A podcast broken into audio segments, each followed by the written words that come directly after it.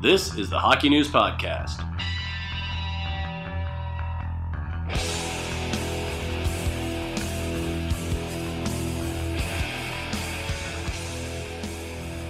Hello, hockey fans, and welcome to the Hockey News Podcast. It's a smaller crew today, just uh, Ryan Kennedy and myself. Edward Fraser uh, got rid of Ken. I got yeah, rid of Matt. Matt. Next week, I'm gonna get rid of you. It's just gonna be you, and I'll just be. I'll be like. I'll be like Doctor Jacoby from Twin Peaks, just sitting here selling my golden shovels to the masses. Hockey News branded golden shovels. I was gonna Steven, say. I was gonna say Andy Rooney. Steven, I can be Andy Rooney too. Steven placed an order for golden shovels. Yeah. Okay, he's on it. You ever wonder about hockey? Um, I Why think, is it so cold? Last, I think last week I actually forgot to introduce who we are. Oh, really? So people were probably wondering who we are, but guy, now they don't. Guy number one, exactly. uh, Kuznetsov, got to start there. Sure. Uh, suspended four years by the I I H F for uh, cocaine. Mm-hmm. Uh, positive, bleh, positive testing. Yep. We'll get that out of the way early. Um, Ryan, what does it mean for his N H L career? In the short term, nothing really. Uh, sounds like he's working with the N H L. And from my understanding, in a general sense, not related to Kuznetsov specifically, but you know, the N H L doesn't necessarily ban cocaine use. Obviously, it is illegal. It's not on their banned substance list. It's not on the banned substance list. It's obviously illegal in North America, but it's not a performance-enhancing drug. And if you have a positive test, you're not necessarily going to get into trouble, but if it happens more than once, you know, somebody from the N H L might sort of come to you and your team and say, is there a problem here? Is this something that you can deal with? Do you need to be in the substance abuse program that the N H L and the union uh, work together on? So, it, you know, it sounds like Kuznetsov is receptive to whatever he needs to do. Um, but yeah, in the grand scheme of things, uh, it's obviously embarrassing for him. And I'm sure he will uh, be pretty forthright about this once the season begins and things get rolling. Um, but yeah, in terms of the N H L, nothing really concrete. To me, it's it's uh, you know, they're saying all the right things. Kuznetsov has come out and said, you know, he's going to seek treatment and yada yada yada, all that stuff. Every all the right things are being said at this moment. I didn't realize until this came out that cocaine was not on the banned substance list. Right. Um, it surprised me a little bit, and to me, yeah. I think it's a bit of a black mark on the N H L. I don't know the reason it's not, to be honest. It mm-hmm. seems uh, all the banned substance list is part of the collective bargaining. That's collectively bargained. Yep. Um, can't imagine why it wasn't on there. But to me, it comes out and it, it's, the, you know, there is there could be disciplinary things uh, levied by the N H L. I guess if they figured they needed to. Mm-hmm. But it, to me, it's just it's it, it just doesn't look good on the N H L. I that they it. really don't have much of a recourse against this. Yeah, and you know, I did an article a while ago about uh, you know, N H Lers and and marijuana, and you know, in the course of those conversations, one recently retired player told me like, yeah, the N H L, they don't care about fun drugs, mm-hmm. quote unquote fun drugs, um, and uh, whatever that reason is, I'm, I'm not really sure what the logic is, but that's how it is. Because they have a long history of using them. I, I guess. I, and that's the truth. I mean, the, the jokes were around. I mean, going back to the eighties. And oh, yeah. I, absolutely. Anybody who doesn't think that hockey players, imbi- they're being foolish. Yeah. And I'm sure that that's a big reason for it. And I'm sure that there's a wink and a nudge uh, during the collective bargaining agreement that just leave this on the table. Cocaine ain't going to help you play hockey better. Marijuana's nope. not going to help you play hockey better. Um, so just leave it off, and then, you know, if it ever comes up on a positive test, we'll deal with it then. Yeah. Now, my concern would be you get a Len Bias situation. You know, the famous N B A yeah. draft pick who, you know, as the story goes, tried cocaine once and overdosed yeah. before his N B A career even started. Um, but, I mean, putting that on the banned list, is that really going to stop something? If a oh, I'm not saying like put it that, on the banned yeah. list. I'm saying if I'm an N H L player, maybe I don't do coke because you never know don't. what's going to happen. At Kids. least with, like, marijuana. I mean, I guess somebody could spike the marijuana with L S D or something like that. But if you're getting it from, you know, a reputable source. You know, there are different American marijuana states. Marijuana is now legal in a lot of states. And yeah, in, in Canada. and in Canada. Yeah. So it's like you could get it from, you could get government-sanctioned weed. Yeah. um, I, I understand that because, you know, there's there's the... Uh, the stress-relieving properties, there's the pain relief yeah. properties, and, and obviously a lot of N H Lers do partake uh, because it you know it helps their bodies. Um, with cocaine, I, I don't really see the same uh, you know payoff there. I, I, I yeah I, I have never myself tried the drug, nor I. Um, but I can't really see from talking with those who have how it would improve your hockey game. No, if you have, please send us a tweet. Because I'd like to see cocaine at the hockey news dot com. hashtag hashtag uh, cocaine hockey. Hashtag who likes to party. Uh, Bill Guerin in as the G M of Minnesota after uh, uh, a little rough patch there. Um, I'd say in the management system, yeah, uh, yeah. things not looking great in Minnesota. Um, is Bill Guerin the right guy to get this team back on track? Well, it's funny because when they hired Paul Fenton, I thought, yeah, that's a good guy. He had one hundred percent great track record in Nashville, yeah. and, and obviously it, it didn't work out. I think Guerin can get it done, and I mean, really, you know, he's a smart guy, been around the sport his whole life, well-respected in hockey circles, so he checks all those boxes. Um, uh, the important thing for me is that he is an outsider. He was not part of the Minnesota Wild before he was hired. I think that's good because it gives him a fresh perspective. He's not going to have um, any players that he's, you know, he owes anything to or anything like that, because the task in Minnesota, to me, is is basically the same it's been for a couple of years now, which is that this team has too much money tied up in players who are either past their prime or soon will be in the twilight years of their career. And they don't have the cap space or the roster space to do a traditional rebuild or, or something like that, because they're they're kind of caught in the middle right now. Like, nobody's scared of the Minnesota Wild, but at the same time, they're generally a playoff team or close to it. And that's it's not a good place. But they won't be this year. Probably not this year, because the, the Central they're the worst is deadly. Team, and they're the worst team in their division.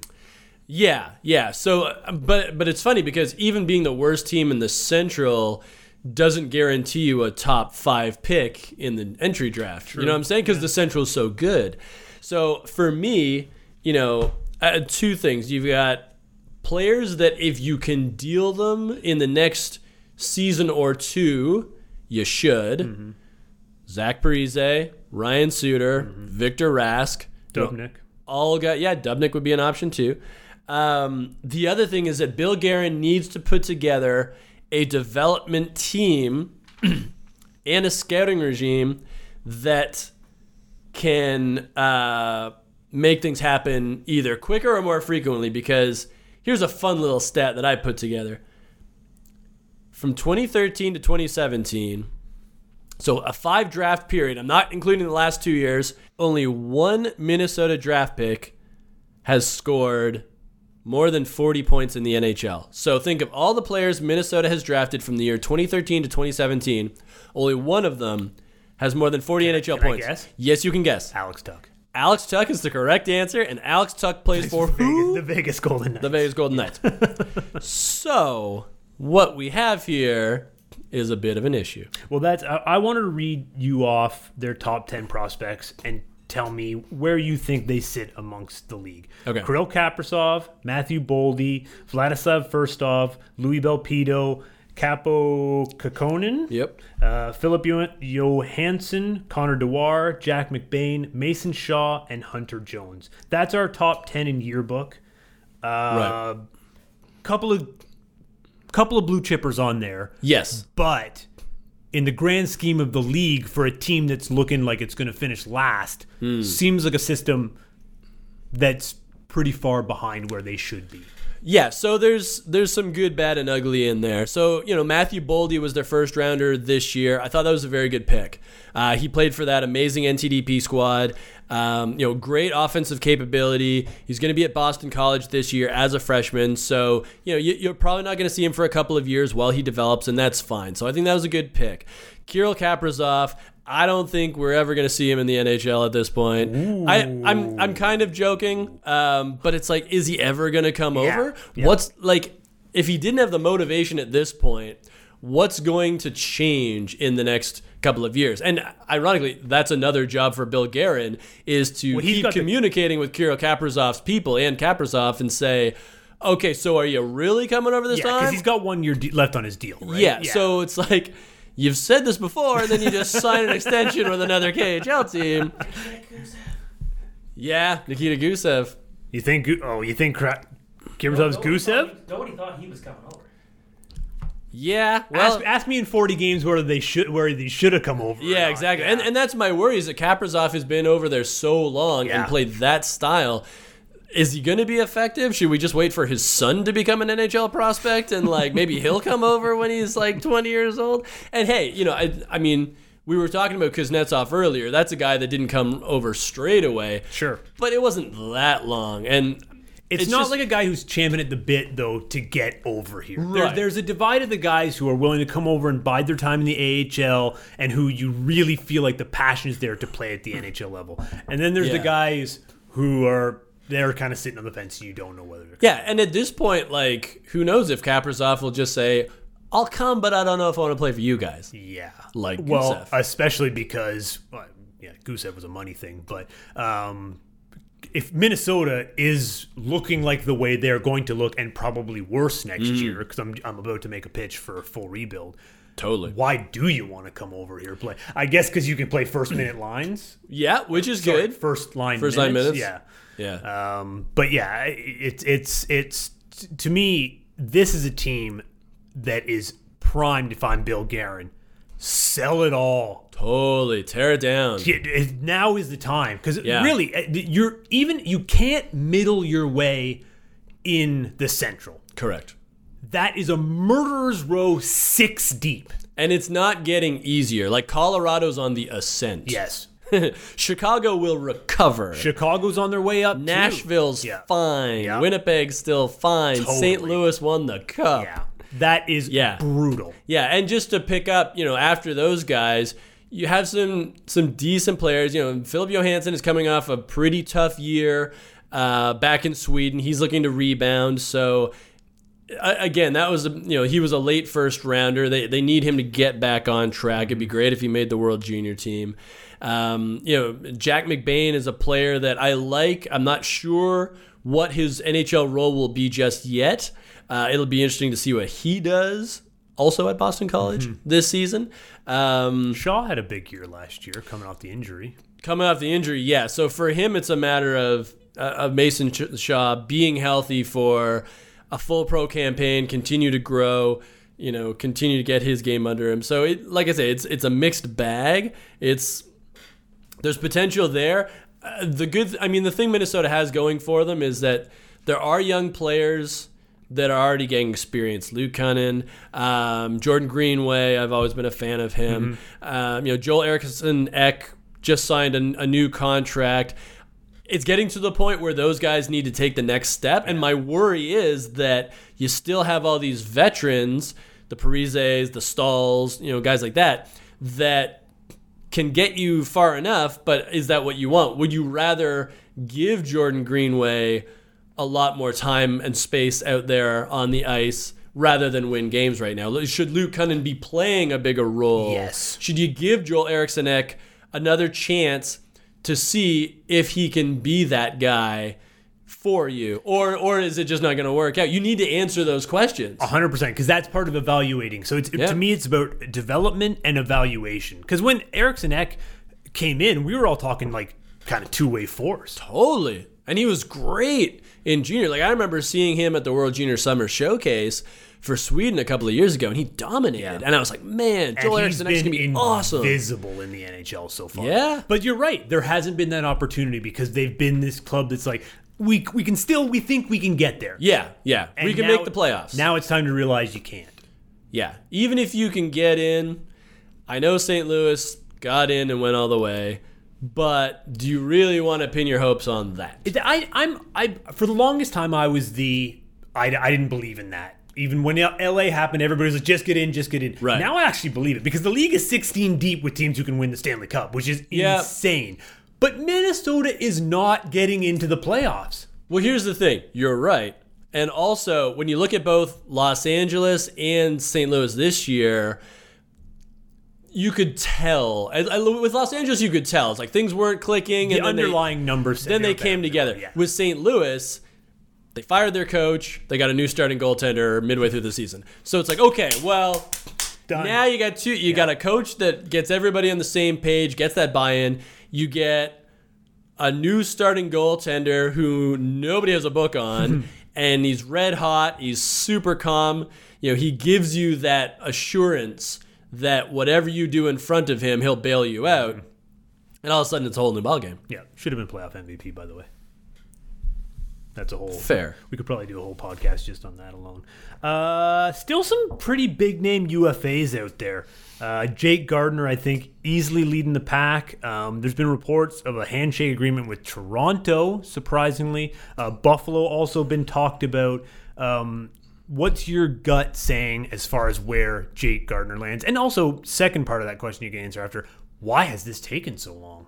Well, I'll answer the second part first. Uh, I, I think teams are worried about his back.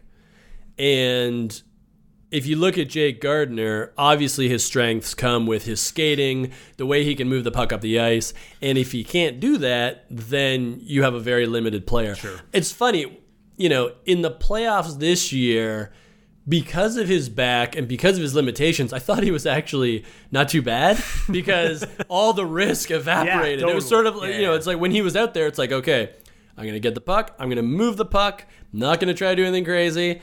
It's going to be simple. It's going to be boring. Yeah. But it was like safe, you know. Now, here's the thing.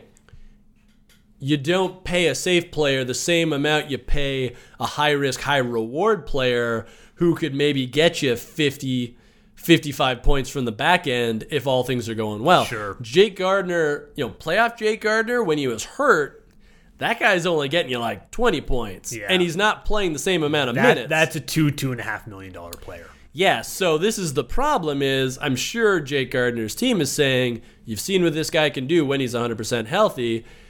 This is what he deserves. And teams are saying, okay, is he that guy mm-hmm. or is the back going to flare up? We're a little worried because there's a salary cap and it's the end of the summer. We only have so much money to deal sure. with. So, you know, I mean, Buffalo and Toronto are, are both interesting options, and I, I really think it comes down to price point, especially with the Leafs, because obviously we know that, you know, the cap is something that they're dealing with right now, especially since Mitch Marner is yet to sign. Mm-hmm. Um, if they can get Gardiner for a song on a one-year prove-it deal, then yeah, totally do it. Why not? Especially because Dra- Travis Dermott is going to be injured to start the season. If it doesn't work out, then you know you trade him once Dermott gets back healthy. I yeah. think Buffalo, you know, it all depends on what happens with Rasmus Ristolainen as well. They kind of have too many defense right now, and they have to figure that out. But having said that, I don't think he'd be a bad option there. What do you think about Colorado? That was a team that I kind of thought that would have been a good fit for Gardiner. Um, you know, solid young defense core, but still questions going in. Yeah. Um, you know, Makar being there, Girard being there.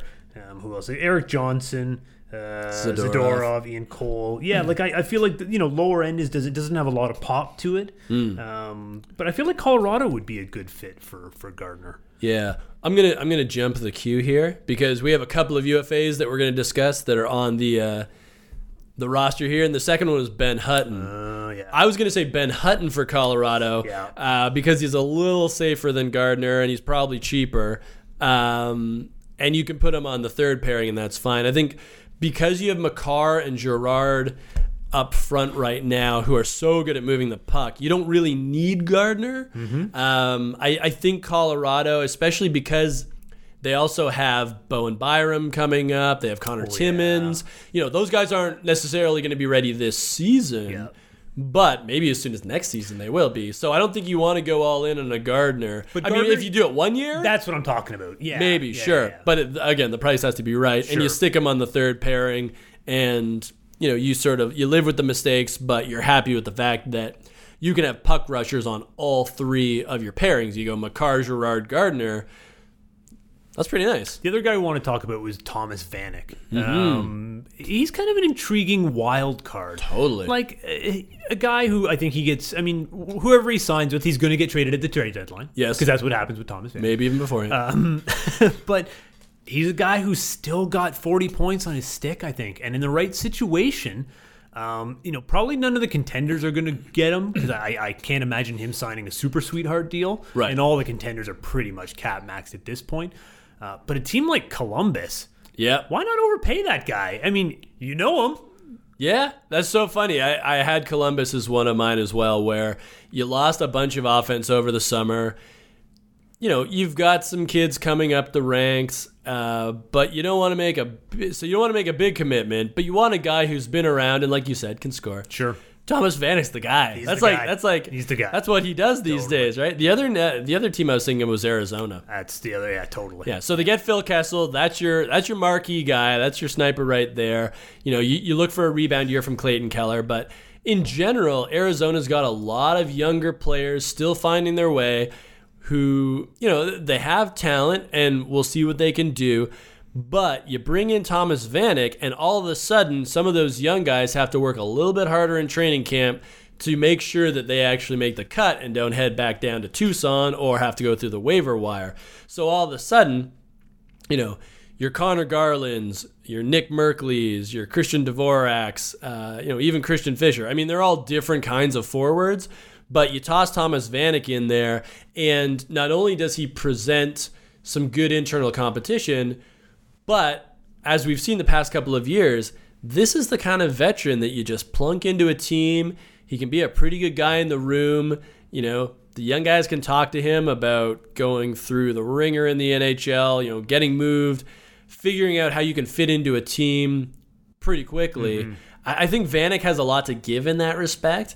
And for a team like Arizona that has, you know, an, an up-and-coming coach in Rick Tocchet, um, But, you know, I, I feel like leadership is something that you can never have too much of, especially when you're trying to get your way up, yeah. as the Coyotes are. I think Vanek would work in, in either Arizona or Columbus, right. albeit for different reasons. I think those are both great markets. Um, we were kind of planning out our, our Prospects Unlimited edition, and I was thinking about our, our far too early mock draft. Yes, uh, that's part of that edition. Um, you know, you've obviously started thinking about your your prospects, your top prospects for the year. But I, I wanted to know if there was anybody off that list who you kind of, as you're looking at them and evaluating them, who you think this is a guy who's got real potential to be a, a high mm. riser. He might be sitting down low, but this is a guy who I think, as the season goes along, has maybe top twelve, top ten, or even maybe, you know, higher potential. Yeah, and I did do a top thirty-one for the website last week, so uh, you know, you can check that out on the hockey news dot com.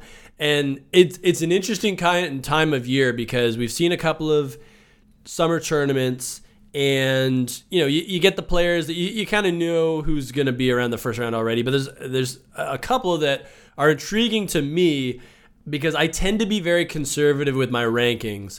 So there's players that, at least in my mind, I need to see more of before I, I really boost them up. And uh, I'll just mention three really quickly. The first is Antonio Strangis, uh, who plays for the London Knights. This kid is just incredible with his hands. I mean, high-end offensive capabilities. Now, he's going to need to do a lot more in terms of numbers this year, but that's not surprising with him being on the Knights, because London is pretty much always a contender in the O H L. They've always got N H L prospects, and you kind of have to wait your turn. So with Strangis, he probably didn't do as much last year as he thought he would, but that's okay, because this is his draft year. He can start to get a bigger role, and he can prove himself. Now, if he can do that, then, you know, I, I think I had him kind of mid-first round. He can probably work his way up, maybe into the top ten, just because he has that high-end skill. Is he a center? He's a winger. Okay. Yeah. Um, the next one is Tim Stützle from Germany. Plays for the same Adler Mannheim program that Moritz Seider played for, uh, the Detroit Red Wings first round, who kind of shocked the world going as early as he did in twenty nineteen. Uh, Stützle, he could come over to Major Junior. Uh, I believe it was Seattle in the W H L that grabbed his rights. Um, but I believe he's going to stay in Mannheim, play against men. This will be a great year because Germany is in the top tier of the World Juniors. They got promoted. So he'll be playing against Canada and Russia and all those fun teams. Lots and of scouting eyeballs. on A lot of scouting eyeballs. And that German team will probably be pretty good because you'll have Seider. You'll also have Dominik Bock, the Saint Louis Blues first rounder. There'll be some other guys, too, that are either in draft contention or, you know, they were pretty close. Um, so right now I have Stutzel somewhere in the twenties, but as we saw with Seider, you know, hey, I mean, these German kids. Just takes kids, one team to like them. Just yeah. takes one team. The last one I'll mention, uh, probably the most controversial on my list because I had him lower than I think some other places might have, is Noel Gundler, uh, who's a winger in Sweden.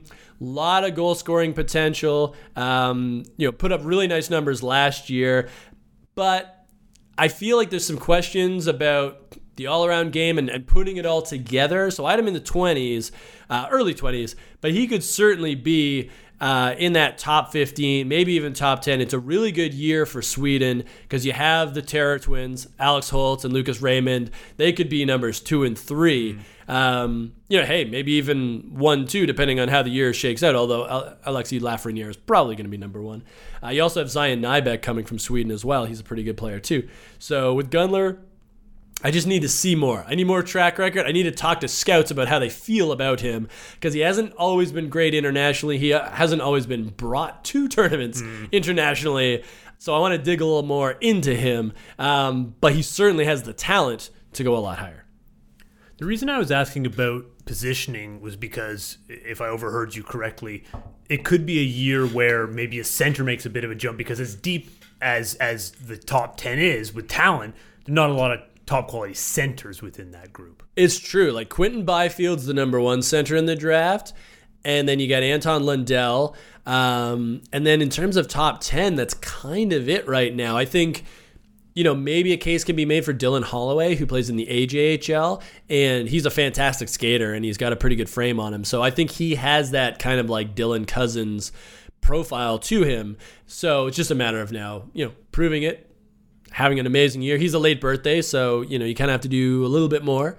Um, but I, I really like Dylan Holloway, so we'll see. He's played both center and wing, but from my understanding, he'll probably play more center, at least you know in, in junior A, and, and probably once he gets to college as well, because he is college committed.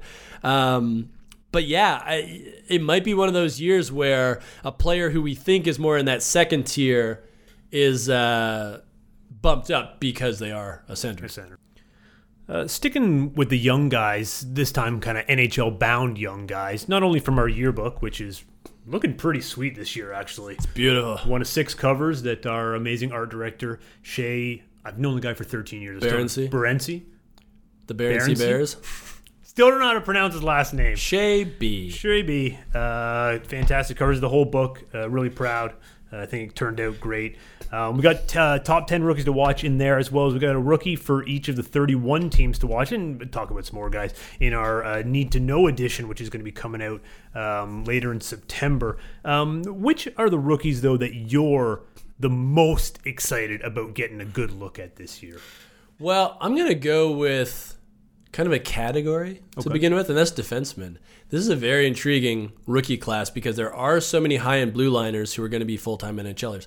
Cale Makar, we saw what he did with Colorado in the playoffs, but for me, he's the Calder front-runner. Unanimous pick in the yeah, vote. Yeah, yeah. Our staff vote. So you got Cale Makar, you got Quinn Hughes, who looked pretty nice in his tryout with Vancouver. He'll be full-time with the Canucks.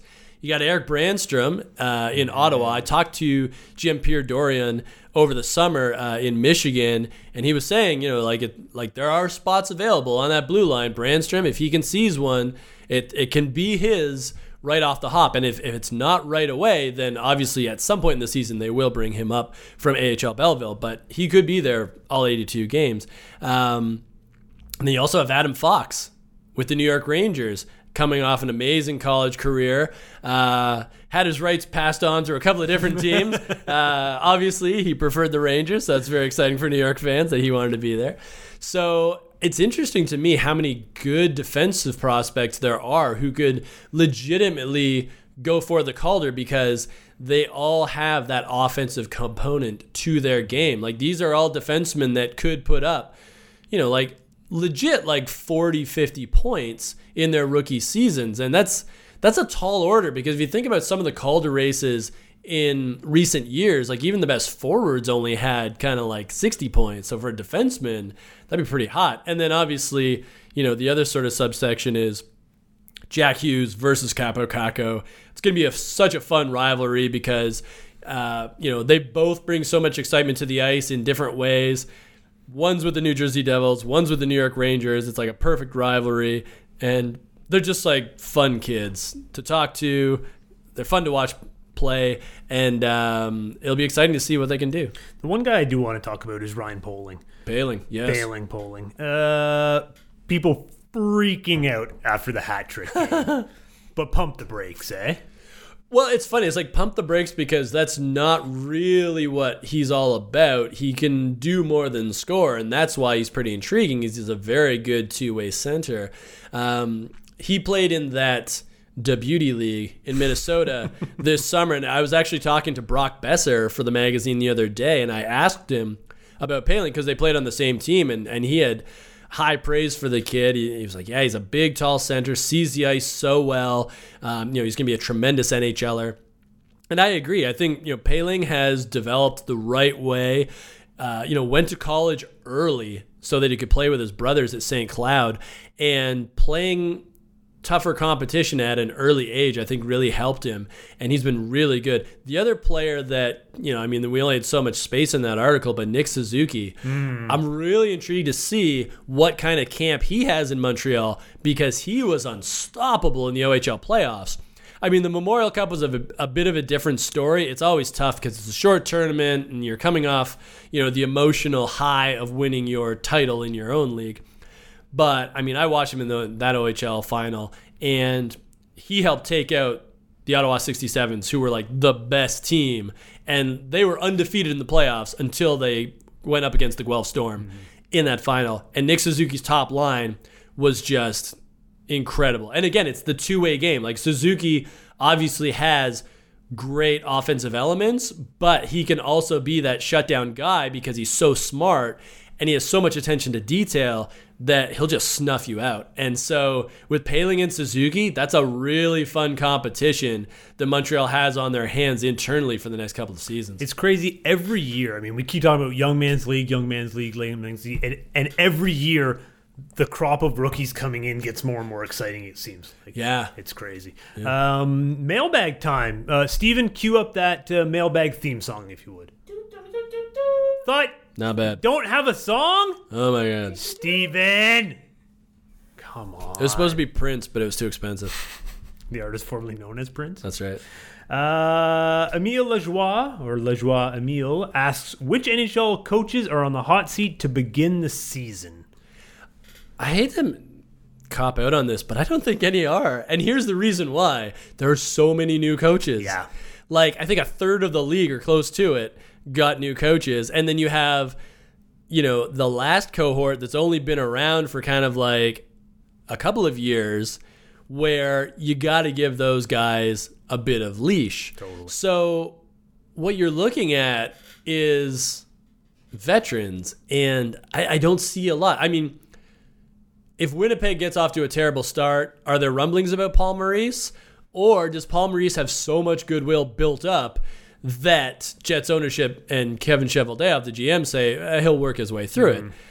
it? Is it Jeff Blashill?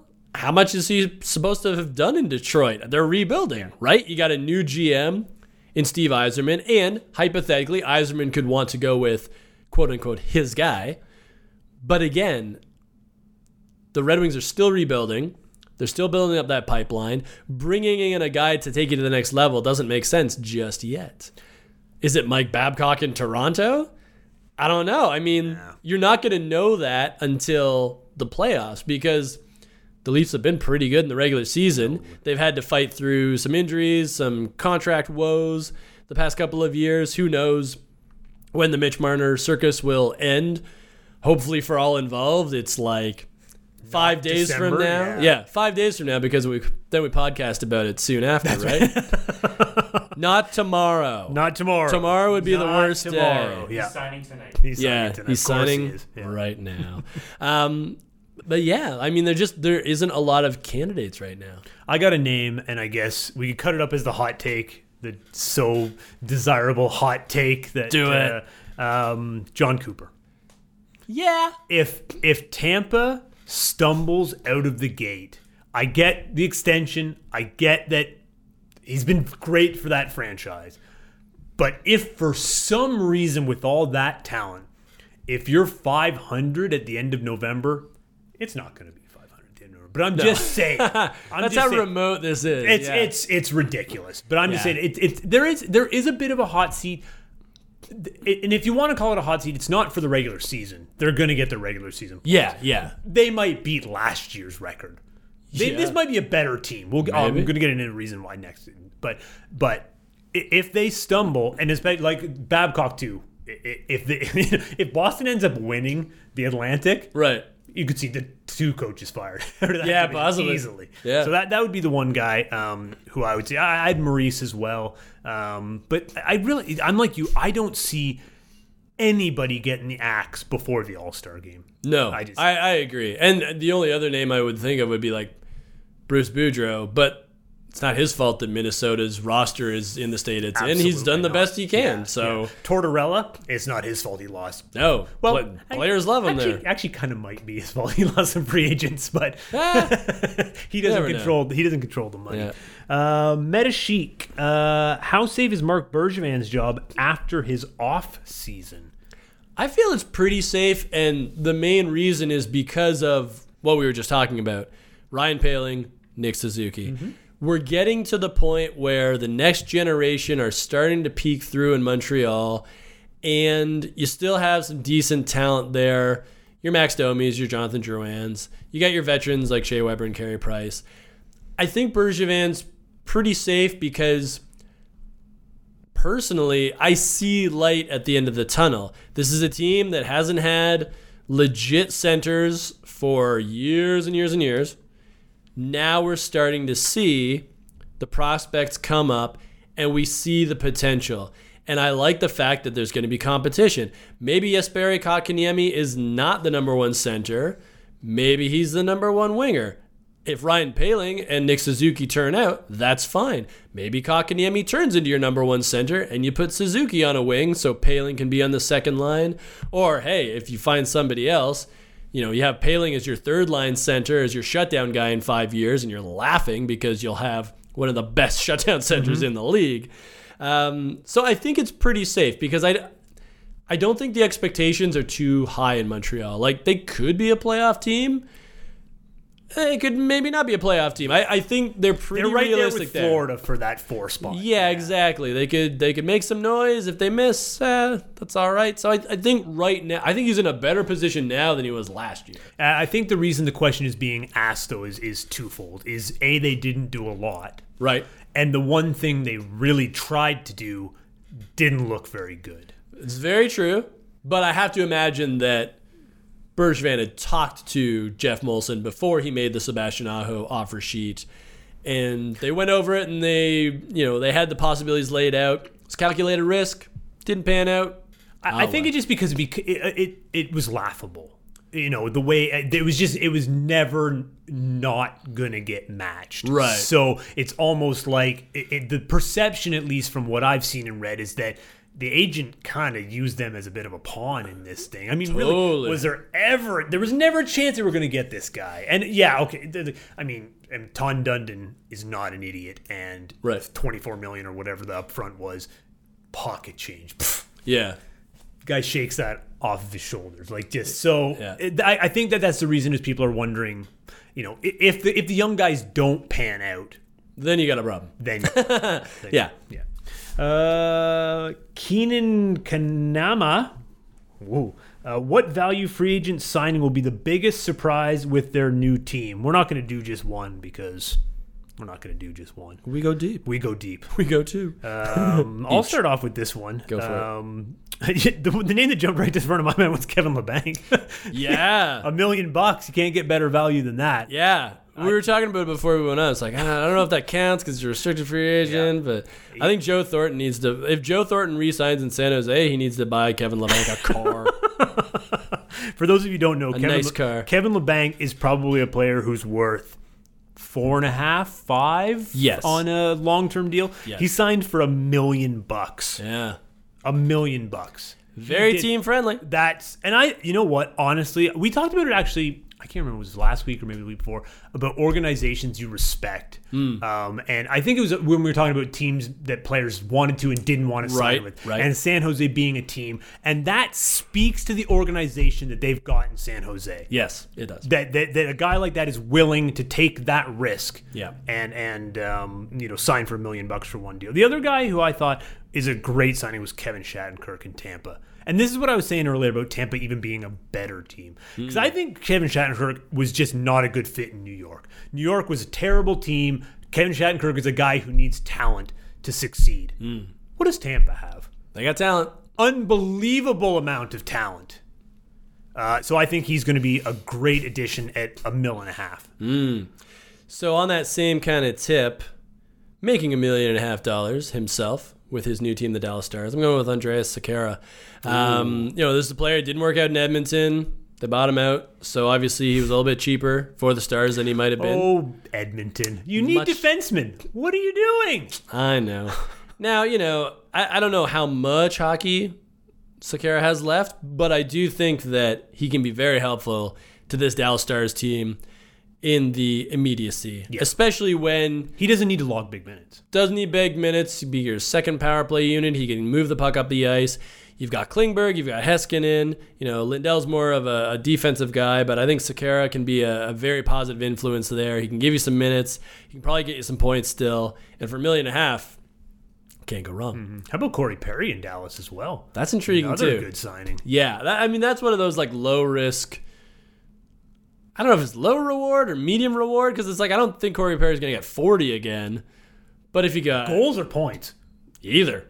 No, no, I'm just kidding. Goals, goals, yeah. Um, but if he got you twenty goals, that's, that's great, f- absolutely for the bargain basement price you have. Yeah. Um, the other player I was thinking of was was Noel Achari, um, signed with Florida for one point six, and I mean this is not like a marquee player or anything like this, but this is a guy that.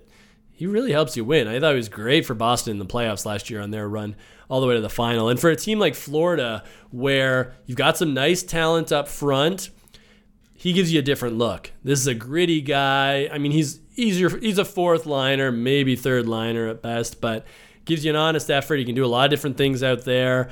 And I, I think he can be valuable in that sense. And so it's not so much the dollar amount, so much as it is, Florida got him. I don't mm-hmm. think they were the only team that was interested in Noel Achari. So good for the Panthers for grabbing a guy that will give them some value in a different way other than just scoring goals. I think we'll wrap it up there. Uh, should have mentioned off the top, this is uh, maybe the last week we'll have the um, uh, less than ideal studio situation in here. We're just uh, building as we speak. We're doing construction actually just before um, we filmed today's podcast. So if you're listening, none of this will make any sense at all. But if you're watching, Uh, you're probably wondering why we're sitting in front of a white wall. Won't be that way next week, hopefully. Right. Um, and I think Kenny might be back next week. Is he going to be back next week? He might be at the he might be at the showcase the uh, in Chicago. And uh, but Maddie, who's just sick today, he'll be back next week. Maddie, feel better. Uh, to all the people who mailed in questions, thanks so much. We appreciate you taking the time to write in. And to all those listening, we really appreciate you listening. And we'll uh, listen or listen to you. We'll either uh, see you. Mm-hmm. Or hear from you, or have you sure. hear from us uh, next week. We'll thanks. talk to you. Thanks so much for listening, guys.